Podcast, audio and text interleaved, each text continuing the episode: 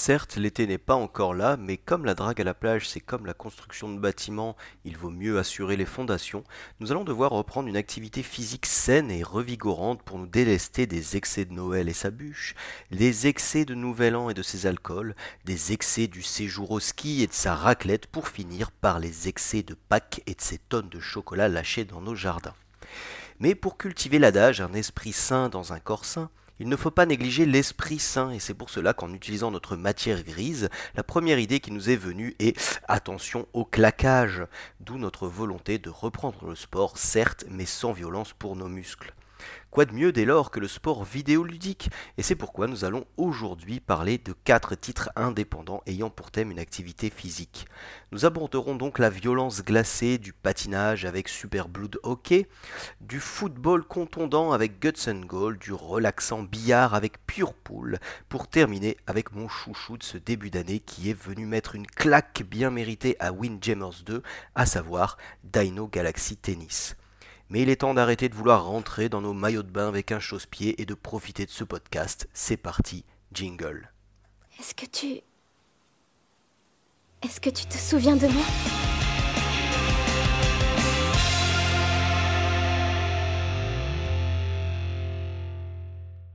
Pour les anciens du jeu vidéo, les poilus du gamepad, les vétérans de la croix directionnelle, les jeux de sport ont une place un peu particulière. Leur évolution vers un gameplay suffisamment profond pour attirer durablement les joueurs a pris du temps. Les développeurs de l'époque devaient donc trouver mille et une astuces pour rendre leur jeu unique. L'une de ces astuces fut de prendre un sport et de le faire jouer par des brutes épaisses qui ne pensent qu'à se mettre sur la tronche. Ainsi tirèrent leur épingle du jeu des ovnis inoubliables tels que Nintendo World Cup sur NES ou Brutal Sport Football sur Amiga. Super Blood Hockey du développeur indépendant solitaire et finlandais Loren Lemke reprend le flambeau de ses glorieux ancêtres et tente de faire revivre les joies du sport sans règles et décomplexé.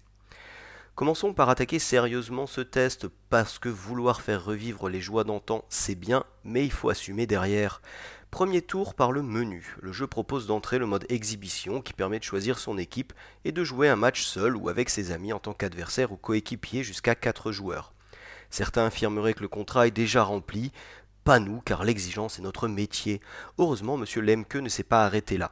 Un tutoriel pour apprendre les bases, simple, efficace et drôle. Un mode tournoi pour organiser des tournois. Un mode challenge dans lequel vous devrez réaliser des objectifs tels que battre une équipe en 4 versus 8 ou jouer en 12 versus 12. Et enfin, cerise sur le palais, Ladies and Gentlemen, le mode franchise. Le mode franchise, c'est un peu comme si Ice Hockey avait couché avec Football Manager, mais en étant sous LSD. Le résultat de cette union est complètement barré. Vous dirigez une équipe de hockey que vous souhaitez inscrire pour participer à la ligue de Blood Hockey. Vous êtes donc reçu dans un bureau. Si les taches de sang au sol ne vous inquiètent pas, peut-être les deux vigiles le feront. Et si ce n'est toujours pas le cas, le discours du dirigeant viendra entériner l'affaire. Une inscription, ça coûte un rein c'est pas un jeu de mots, hein, vous devez donner un de vos reins. Avec la somme de sa vente ainsi obtenue, vous pourrez vous inscrire et même recruter des membres pour votre équipe. Comme le Blood Hockey, c'est pas pour les chiffres molles, vos joueurs se recrutent parmi la piétaille du pénitencier d'à côté. Et puis, comme ils doivent être présentables, il faudra vous en occuper convenablement de la musculation pour renforcer leur capacité à se bastonner, un régime adéquat pour optimiser leur vitesse de patinage, et puis ça ne suffit pas, sans le dire à personne, un petit coup d'anabolisant et hop, l'affaire est dans le sac. En fonction de vos réussites ou de vos échecs, vous pourrez vendre vos joueurs pour en acheter de plus performants et de moins chers. Vous pourrez aussi soigner vos joueurs pour réduire leur trauma crânien? Et en cas de décès, il sera toujours temps de découper ce qui restera de votre joueur pour tirer le meilleur parti financier de ce qu'il en reste et ainsi rebâtir une équipe sur des bases on va dire plus saine. Vous l'aurez compris, Super Blood Hockey ne se prend pas au sérieux et offre un mode histoire complètement halluciné qui nous entraîne directement dans ce univers certes sanglant mais tellement décalé et drôle. Seul reproche, c'est qu'une fois la franchise lancée, la gestion se fait sans aucun scénario, les matchs s'enchaînant en fonction d'un planning. C'est dommage, continuer cette histoire si bien lancée aurait été agréable. Si le fond a été soigné, dans Super Blood Hockey, la forme n'est pas en reste. Le pixel art est de qualité, nos joueurs, que ce soit sur la glace ou au camp de base, ont tous leurs propres aspects. Ils sont parfaitement animés, que ce soit sur le lit d'hôpital, sous la douche ou en train de souffrir dans une mare de sang sur la patinoire. Lors des sessions d'entraînement, il n'est pas rare de passer son temps juste à les regarder déambuler dans les vestiaires tout en lisant leurs commentaires. Ceux-ci sont entièrement en anglais et non traduits, mais s'ils rajoutent une touche d'humour, ils ne sont pas nécessaires au jeu. La musique est elle aussi exemplaire, la mélodie digne des titres 8 bits? Elle reste accrochée dans la tête même une fois la rencontre terminée. Si vous êtes tombé amoureux de titres tels que Punch Out ou Mega Man 2 sur NES, pour certaines de leurs musiques de stage devenues cultes, alors Super Blue Hockey va vous remplir bien comme il faut les oreilles avec son son tout en rythme. Les matchs se déroulent eux aussi fort agréablement, la sensation de glisse et de patinoire due à l'inertie de nos joueurs est très bien rendue, mais elle reste parfaitement contrôlable. À aucun moment l'impression de ne rien contrôler ne vient ternir un si beau tableau. Nos joueurs auront des poids différents, faisant varier leur vitesse et leur capacité à bien tenir sur la glace lors des virages. À nous de gérer notre équipe et de recruter les joueurs qui seront adaptés à notre style. Les choix de couleurs permettent une lecture simple et claire de ce qu'il se passe à l'écran, que ce soit pour repérer les joueurs suivant leur équipe ou pour déterminer quel est le joueur actif. Même le daltonien que nous sommes, hein, tout le monde s'en fout, mais c'est pas grave, je le dis quand même, n'a eu aucun problème pour se repérer lors des parties à 4 sur un même écran. Les traces de sang sont assez amusantes mais disparaissent, tout comme les joueurs blessés.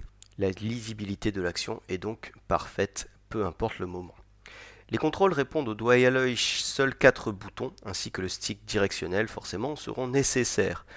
Nous pouvons faire une passe, tirer en ajustant la puissance et la direction, changer de joueur actif et bien sûr mettre un bon coup de crosse à tout ce qui passe à notre portée. L'arbitre.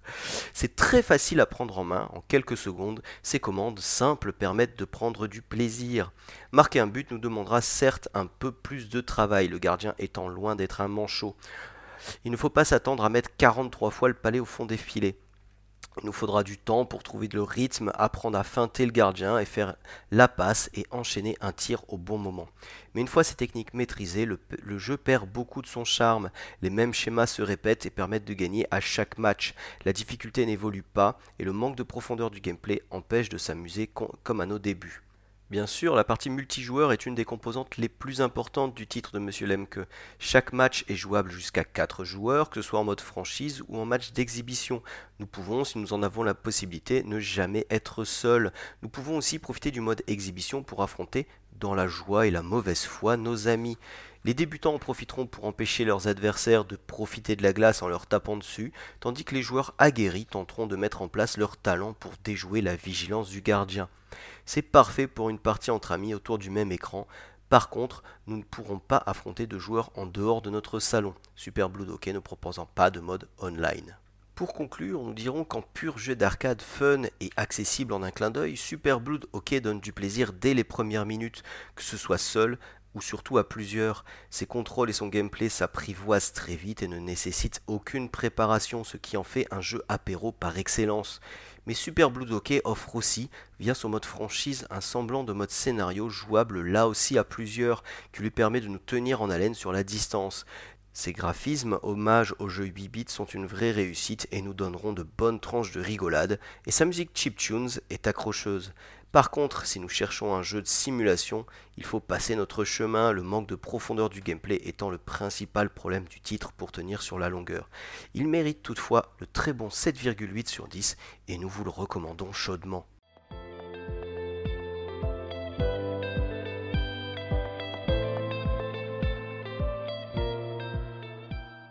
Je vous parle d'un temps que les moins de 20 ans ne peuvent pas connaître. Ma chambre en ce temps-là afficher des posters qui n'ont plus raison d'être, blablabla, blablabla, tout ça, tout ça, la bohème. Bon, la bohème, c'est très bien, mais parlons un peu sérieusement de mon Amiga 500. qui a dit quoi encore? Attention, j'ai l'oreille longue et le bras fin, mes gaillards. Bref, parlons un peu d'un jeu qui restera malheureusement encore oublié des foules, à savoir Brutal Sports Football. Un jeu qui nous envoyait affronter des hordes barbares en jouant au football américain avec des objets contondants autant dire un jeu d'une finesse encore rarement inégalée. Eh bien, Guts Goal du développeur espagnol Code Manu, c'est tout simplement le fils spirituel de Brutal Sports Football, et il est temps d'en aborder la subtilité. Si, si, nous allons en trouver. Lorsque nous démarrons pour la première fois Guts Goal, nous arrivons sur un menu dont beaucoup de fonctionnalités sont bloquées. Il ne nous reste alors que deux choix possibles, démarrer une compétition en tant que joueur solo, ou lancer une partie entre amis, pour ceux en ayant à disposition bien sûr. Étant un cours de cacahuètes, nous avons dû nous rabattre dans un premier temps sur ce mode histoire qui nous met dans la peau d'un membre d'une équipe de football armé d'un fémur aux vertus contondantes. Nous débutons alors un périple fait de matchs et de repos. Chaque victoire nous amènera à l'étape suivante de notre quête vers la gloire d'un triomphe en finale. Les matchs peuvent se dérouler de manière aléatoire dans différents modes. Il y a tout d'abord le 3v3 dans lequel notre personnage accompagné de deux bots choisis au hasard et contrôlés par le logiciel affronte une équipe de trois personnages, eux aussi pris en charge par le jeu. Le but de ces matchs est de mettre deux buts dans le temps imparti. Durant ce match, tous les coups sont permis et conseillés aussi d'ailleurs. Notre fémur en main, il nous faut taper dans le ballon pour le faire avancer. Mais il nous faut surtout taper sur nos adversaires pour déblayer le terrain et ouvrir le passage jusqu'au but. Nous disposons pour cela de trois types d'attaques. Il y a d'abord la frappe simple, pratique, efficace et rapide. Celle-ci est suivie d'une frappe chargée qui double les dégâts, mais qui demande un temps de préparation. Celui-ci peut d'ailleurs se faire tout en se déplaçant. À la manière d'un twin stick shooter, nous devons diriger notre avatar via le stick gauche, tandis que le droit nous permet d'orienter la direction que nous souhaitons donner à notre attaque. La dernière attaque possible tire encore plus parti de ce système de contrôle. Chaque personnage dispose d'une technique spéciale, que ce soit le lancer d'os boomerang pour le premier avatar dont nous disposons ou le lancer de bombe pour l'un des suivants. Il faut diriger à bon escient notre attaque pour ne pas la dilapider et devoir attendre sa recharge. Entre deux matchs, des étapes sous forme de mini-jeux viennent nous divertir. Il faudra par exemple mettre fin à une invasion de zombies plus rapidement que notre adversaire, peindre davantage de terrain que lui, détruire son cristal avant qu'il ne détruise le nôtre. Il existe encore bien d'autres activités, et elles ont tout en commun de renouveler agréablement notre expérience de jeu. Les matchs qui suivent font de même en variant la taille des équipes. Nous aurons ainsi à sortir victorieux de joutes en 2v2, en 1v1, voire même en 1v2. Notons que la défaite n'est pas punitive dans ce mode vu qu'il est toujours possible de reprendre là où nous avions perdu, ce qui permet de finir victorieux au bout de quelques tentatives. Heureusement d'ailleurs, car nous nous rendons vite compte que les personnages que nous devons affronter n'ont pas tous les mêmes capacités spéciales et que certains font bien plus mal que d'autres, et qu'il vaut mieux les avoir dans notre équipe. Les rencontrer nous permet aussi de voir à quel point Code Manu a cherché à donner un contenu conséquent à son titre, avec pas moins de 35 personnages différents et donc autant de capacités spéciales, il y a de quoi s'amuser. Ces personnages se débloquent au fur et à mesure de notre progression et des matchs que nous faisons. Ceux-ci possèdent de plus différents skins que nous pouvons aussi débloquer ou acheter avec la monnaie gagnée durant les matchs. Perdre un match nous en fait gagner un minimum, tandis que finir MVP du match double la mise. Il est dommage que les conditions pour le devenir ne soient pas très claires. Être l'auteur des deux buts victorieux n'est en rien une garantie pour finir meilleur joueur d'un match. Nous pouvons aussi acheter des skins pour nos armes, cela ne change en rien leur portée ou les dégâts qu'elles occasionnent, mais il faut bien avouer que partir au combat avec une baguette, un sabre de pirate, une faux ou une fleur est quand même bien plus classe qu'un simple fémur. Et c'est ainsi que nous terminons notre première aventure dans Guts Goal plein de nouvelles armes et le cœur empli d'ivresse à la vue de toutes ces dents répandues sur les surfaces que nous avons foulées. Ces surfaces sont d'ailleurs de beaucoup de types différents. Il y a bien sûr le classique gazon sur lequel la balle rebondira de manière là aussi classique, mais à la manière d'un air hockey, il existe aussi des surfaces glissantes tandis que d'autres emplies de boue nous ralentiront fortement. Bref, il y en a pour tous les goûts avec les 20 stades disponibles. Après notre première victoire dans ce mode histoire, nous débloquons le mode MVP Hunter. Dans celui-ci, nous avançons sur une carte qui nous proposera les mêmes matchs ou mini-jeux, mais des étapes intermédiaires nous proposeront de faire des choix. Ces choix auront une importance vitale sur la suite des événements car ils modifient, parfois radicalement, nos statistiques ainsi que celles de nos adversaires. Ainsi, combattre avec un plus 2 en vitesse accroît significativement nos chances de victoire, tandis que rencontrer des adversaires dont la force est trois fois la nôtre entraînera une défaite écrasante et rapide. Fini les vies infinies dans ce mode, une défaite nous envoie recommencer l'aventure dès le début du jeu bien plus intéressant que le mode histoire précédent, ce MVP Hunter, sans modifier le gameplay, ajoute une composante de choix on ne peut plus plaisant. Nous pouvons même choisir la route que nous allons emprunter, celle-ci étant de plus emplie de passerelles d'une route à une autre. Notre avancée, faite de matchs et de choix, est toujours plaisante et l'envie d'aller toujours plus loin présente. Mais que serait un tel jeu sans sa composante versus? Toutefois, avant d'aborder celle-ci, il va nous falloir évoquer les problèmes d'interface de Guts Goal. Si sur le jeu solo, celle-ci n'a pas posé de problème, une fois en multijoueur, il y a beaucoup de choix bien plus étonnants. Commençons par le choix des joueurs partageant notre partie. Un appui sur la touche A d'une manette enclenche leur apparition. Ceux-ci peuvent alors choisir leur personnage, sauf qu'au lieu d'un simple appui sur la photo du personnage, hein, comme se fait dans les autres jeux, il faut aller chercher un jeton sur la case random pour aller le poser sur l'image de l'avatar que nous choisissons. Ce choix est vraiment étrange et contre-intuitif, mais il n'est pas le seul. Pour choisir dans quel camp nous voulons combattre, il faut que les joueurs se sélectionnent dans le bon ordre. Il n'est pas possible de modifier à la volée les équipes une fois le choix de personnage fait. Enfin, une fois sur le terrain, tous les humains ont le nom du possesseur du compte avec lequel nous jouons. Il n'y a qu'un chiffre entre parenthèses pour les distinguer. Le foutoir est tellement indescriptible à 6 joueurs qu'il gâche une grande partie du plaisir. Nous passons davantage de temps à chercher où se trouve notre personnage qu'à jouer. De plus, les choix faits sur la personnalisation de la partie, comme la mise en surbrillance de la zone d'impact, ne se font que sur le joueur 1. Les autres joueurs, déjà un peu perdus du fait qu'ils apparaissent avec un nom de la même couleur, ne peuvent même pas profiter de cette aide en début de partie, de quoi décourager les moins réceptifs. Et c'est vraiment dommage car le concept même du titre de Code Manu en fait un jeu parfait en soirée. Les parties sont courtes mais intenses, les options de personnalisation de nos personnages permettent à tout à chacun de trouver chaussure à son pied, et le plaisir de se mettre sur la tronche en équipe n'a aucun équivalent sur Terre. Pour le reste de la technique, il n'est pas grand chose à reprocher à Guts and. La musique qui nous assaille les oreilles dès le menu est bien péchue et agrémente agréablement nos parties et les effets sonores sont simples mais plaisants.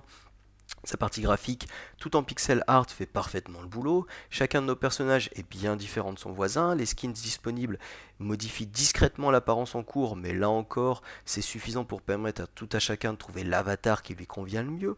Et ainsi, les 6 joueurs que peut rassembler le titre de Code Manu sur un même écran possèdent bien chacun leur avatar, à défaut de leur nom. De même, les décors se renouvellent à chaque nouveau stade et les armes disponibles sont bien toutes différentes et se distinguent très facilement.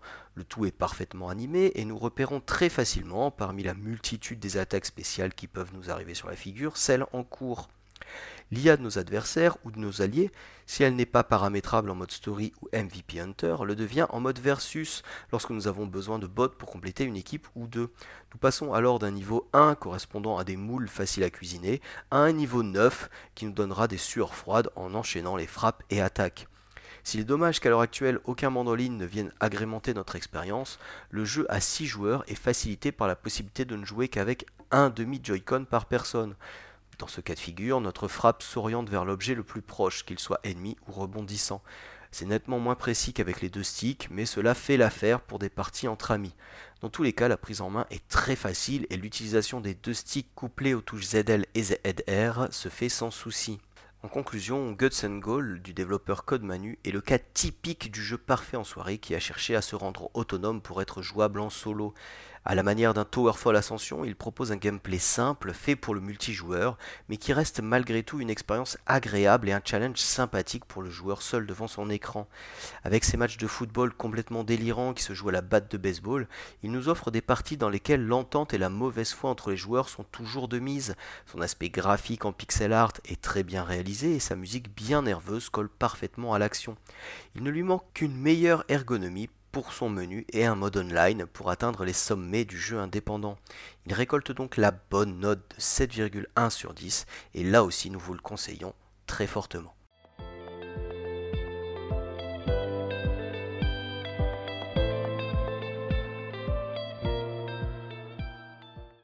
Après tous ces échanges virils mais corrects, il est temps de commencer une activité plus relaxante, une queue à la main, car oui, nous allons aborder un jeu de boules.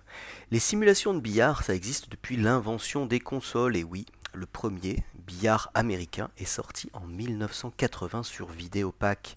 Chaque nouvelle machine a pu compter avec son titre dédié, et si les graphismes et la prise en main ont bien évolué en 40 ans, il peut être difficile pour les non-aficionados de voir l'intérêt de tels jeux.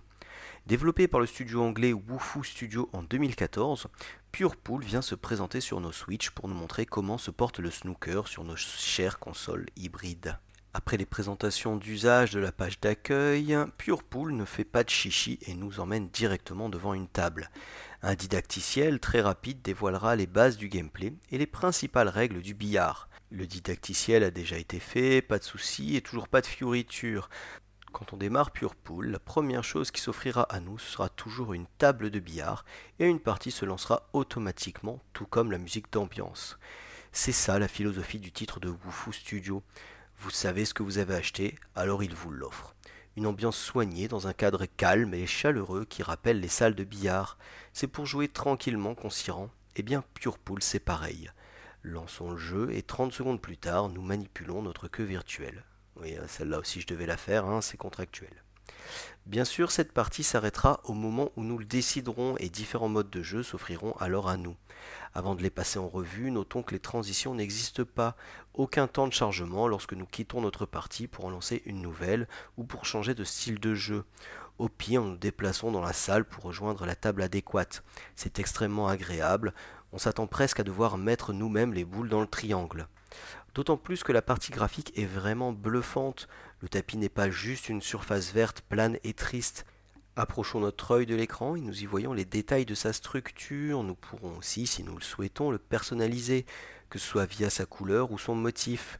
Ceux proposés ne sont toujours pas du meilleur goût, mais ils ont le mérite d'exister. Les puristes reviendront au tapis vert classique, les autres essaieront le tapis rose sur fond cosmique. Les effets de lumière sont aussi très bien rendus, que ce soit sur les boules ou dans les moments de tension, où la luminosité autour de la table baisse fortement pour bien nous faire comprendre que notre concentration ne doit tenir que dans les 2 mètres carrés de la table. Pour en finir avec l'ambiance du titre, les musiques qui nous accompagneront tout au long de notre partie ont des sonorités assez douces et Jay-Z qui rendent parfaitement avec ce qu'ont voulu faire les développeurs de Wufu Studio, un petit coin de sérénité loin du bruit et de la fureur extérieure. Mais que serait un jeu de billard sans une physique cohérente? Pas de souci de ce côté-là. Les sensations sont vraiment très propres, que ce soit les chocs entre les boules, les trajectoires, les effets ou encore les variations de vitesse. Pure Pool n'est jamais pris en défaut. Les débuts des trajectoires ne seront toujours indiqués par une trace sur le tapis, rendant notre premier pas bien plus simple. Le travail ne nous est pas mâché pour autant, très vite en termes de distance, cette trace disparaîtra et ce sera à nous de visualiser ce qui se passera lors de notre prochain coup. La gestion de la force est aussi très importante et très bien rendue. Bourriner nos boules comme une brute et nous ne gérons rien à notre partie. Soyons intelligents, gérons notre force pour nous placer en anticipant notre prochain coup et nous deviendrons le maître des enchaînements. Saluons maintenant le travail de portage. Pour une fois qu'un studio prend en compte les spécificités pour apporter un petit plus à sa version Switch, il faut le signaler. Purepool ne remplacera jamais un vrai billard, c'est un complément de voyage pour les amateurs du snooker, mais en voyage, nous jouons en nomade et en nomade le tactile c'est agréable. Purepool n'est pas un simple copier-coller des autres versions. La dimension tactile de la Switch a été prise en compte pour offrir des contrôles très précis, que ce soit au pad ou à la main. Concernant les modes de jeu, Pure Pool est dans la norme de ce qui est proposé. Nous pouvons effectuer des parties en local, seul ou à deux. Nous pouvons aussi nous faire plaisir et affronter les maîtres du classement mondial en online. Si jamais de ceux-ci ne sont pas disponibles, ce qui arrive souvent malheureusement, le titre de Wufu Studio propose un système ADN qui analyse notre façon de jouer et enverra un clone nous affronter. Pour cela, il prend en compte notre taux de réussite, mais aussi notre style de frappe, lourde, douce, avec ou sans effet. Purepool propose bien sûr beaucoup de types de jeux. Le 8 pool classique, mode le plus joué, mais aussi sa variante le 9 pool ou encore le snooker. Nous pourrons aussi lancer des parties en mode tueur ou accumulateur. Celle-ci garde les règles classiques, mais ajoute des composantes telles que des vies qu'il ne faut pas perdre en ne commettant aucune erreur. Pendant les parties, des défis viendront agrémenter le cours du jeu et augmenter plus rapidement notre niveau via un système d'XP. Des badges aussi sont débloquables de la même façon, augmentant la durée de vie du titre pour les amateurs de trophées. D'autres défis sont disponibles dans un mode dédié dont les résultats sont soumis à un classement mondial qui nous rendra bien bien humbles. Ces défis consistent à vider une table le plus vite possible ou à mettre le plus de boules d'affilée dans les trous, que ce soit en billard 8 poules ou en snooker. Seul bémol, le mode carrière est anecdotique, il consiste à affronter des bots de plus en plus forts sans aucune scénarisation. C'est vraiment très léger et ne mérite pas vraiment le nom de carrière. Tant pis, personne n'est parfait. En conclusion, Pure Pool est un très bon jeu de billard. Il soigne aussi bien son ambiance très cosy que sa technique pour proposer une expérience riche et complète à tous les points de vue. Son système ADN permet de jouer des parties contre des joueurs du monde entier, même lorsque ceux-ci dorment, et ces différents modes de jeu nous permettront d'apprendre les subtilités de termes tels que 8 pool ou snooker tout en nous amusant. Le mélange des contrôles au et tactile le rend extrêmement agréable à jouer, quelles que soient les conditions. Bien sûr, il ne nous rendra pas meilleur la queue entre les mains, ça aussi c'était contractuel, mais il développera notre vision du jeu, que nous soyons débutants ou aguerris. Nous lui donnons donc la très bonne note de 7,6 sur 10.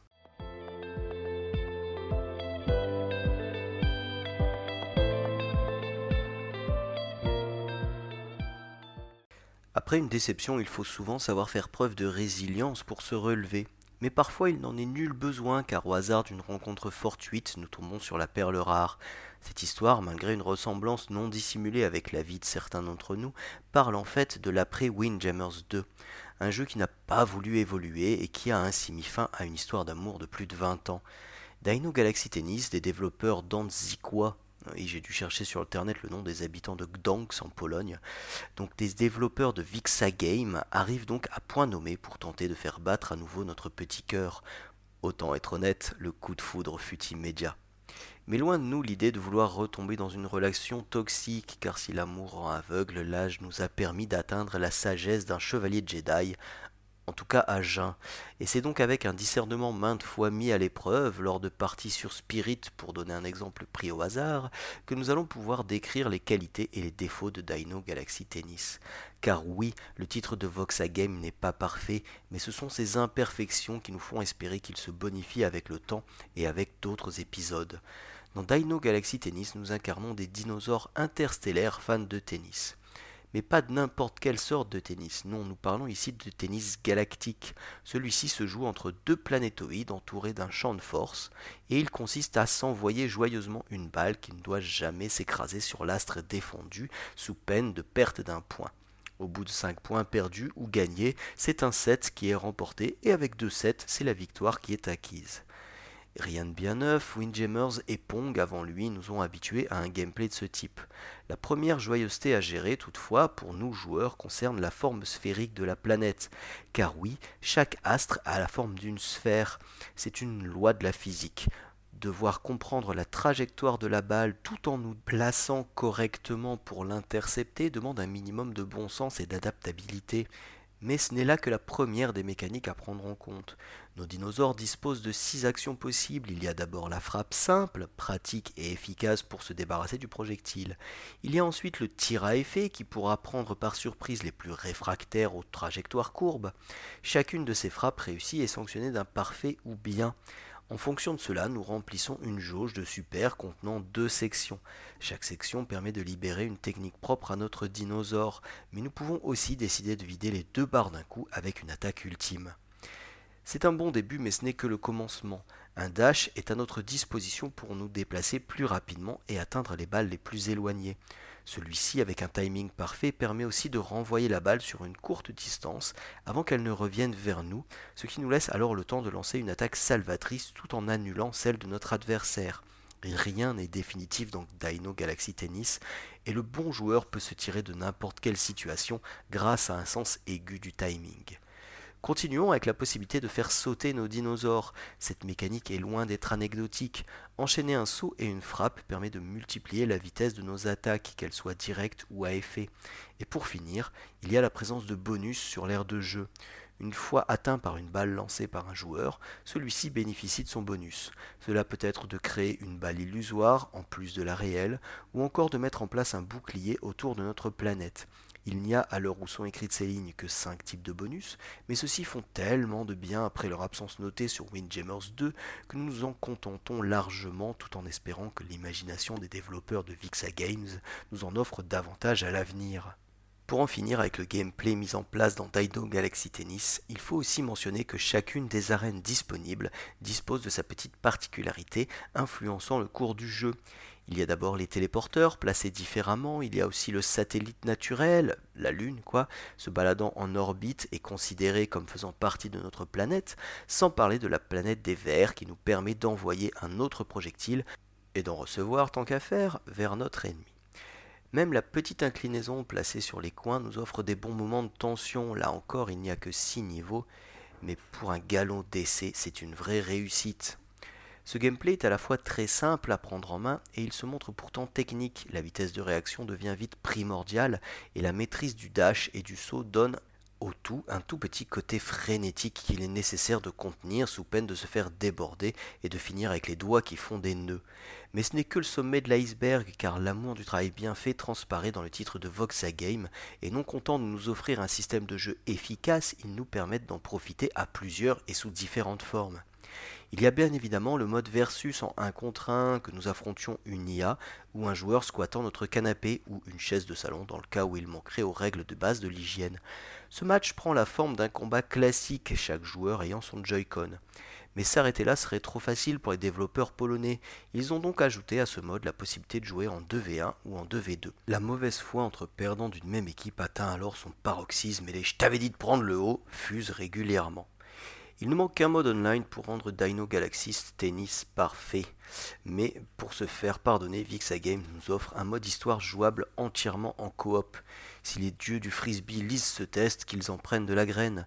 Les développeurs ont imaginé une histoire complètement loufoque, donc essentielle, à base de team racket, de complots démoniaques et de jeunes joueurs voulant obtenir leur badge dans différentes arènes pour affronter le champion de la ligue, en deux mots, magique. Durant cette quête épique, nous déplaçons de système en système à bord de notre engin spatial. Notre grand-père, ancien champion de tennis galactique, nous entraîne entre deux combats d'arène. Ces entraînements prennent la forme de mini-jeux qui sont disponibles séparément, toujours en solo ou en coopération. Ces petits jeux sont en fait des mini-clones de titres tels Arkanoid ou de Runner. S'ils n'ont rien d'exceptionnel, ils ont le mérite d'exister et seule la partie coopération est bancale, car la mort d'un joueur signifie la fin de la partie. Pour le coup, un mode versus aurait été plus adéquat, surtout à 4 joueurs. Ce mode histoire se boucle en quelques heures et il permet de débloquer le dernier dinosaure du jeu. Il ne reste plus qu'à évoquer la partie technique pour être vraiment complet. La patte graphique est vraiment accrocheuse, tout est dessiné à la main et parfaitement animé. Nos dinosaures sont tous plus mignons que les uns que les autres, les planètes ont chacune leur identité visuelle et nous n'avons jamais été en mesure de prendre en défaut la vitesse d'affichage. Toutes les indications visuelles sont parfaitement claires et lisibles, rendant nos parties d'une fluidité irréprochable. La bande son est un peu en retrait, elle se répète très vite, mais elle ne gêne jamais l'action en cours ni ne devient pénible dans les oreilles. Les effets sonores sont bien plus réussis et accompagnent parfaitement chacune de nos actions ou nous indiquent clairement lorsque nos jauges se remplissent, nous évitant ainsi de perdre la balle de vue pour jeter un œil vers le bas de l'écran. En termes de contenu, nous sommes clairement face à une première itération de ce que nous espérons devenir une licence à succès. Le nombre d'arènes et de bonus est encore limité. Voxagame se rattrape avec ses protagonistes. Au nombre de 12, ils ont chacun leur design et surtout leur propre coup spécial. Découvrir chacun de ces joueurs pour ne pas se faire surprendre lors de parties en multi sera important pour les fans de compétition. En conclusion, sans être parfait, Dino Galaxy Tennis vient crânement marcher sur les plates-bandes de Windjammers 2 pour lui enfoncer la tête dans le sable. Tout aussi technique mais plus abordable grâce à son mode histoire, accessible en coop, drôle et efficace, il offre une courbe de progression parfaite avant de passer aux choses sérieuses avec ses combats multi. Ceux-ci, disponibles en 1v1 ou en 2v2, sont clairement le point fort du jeu et animeront parfaitement les soirées entre amis. Ses graphismes sont beaux, détaillés et parfaitement animés. Sa bande son, bien que limitée, est efficace et sa maniabilité est exemplaire. Il lui manque qu'un peu plus de contenu et surtout un mode en ligne pour atteindre le panthéon du jeu vidéo mais pour son tout petit prix, c'est tout à fait acceptable et nous espérons grandement une suite. Nous lui décernons la très très bonne note de 8,5 sur 10 et nous souhaitons ardemment que vous prendrez autant de plaisir que nous à y jouer.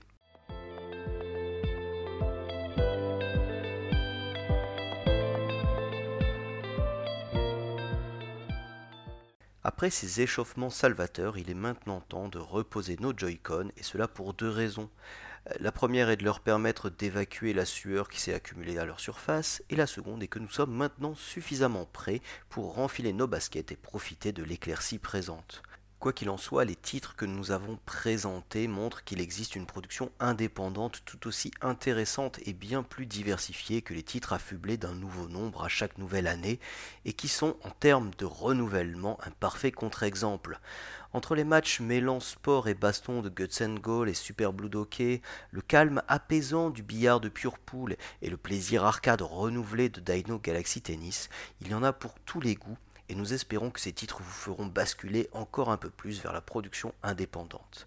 Alors amusez-vous bien et je vous donne rendez-vous pour le prochain podcast à la découverte de nouveaux titres indépendants.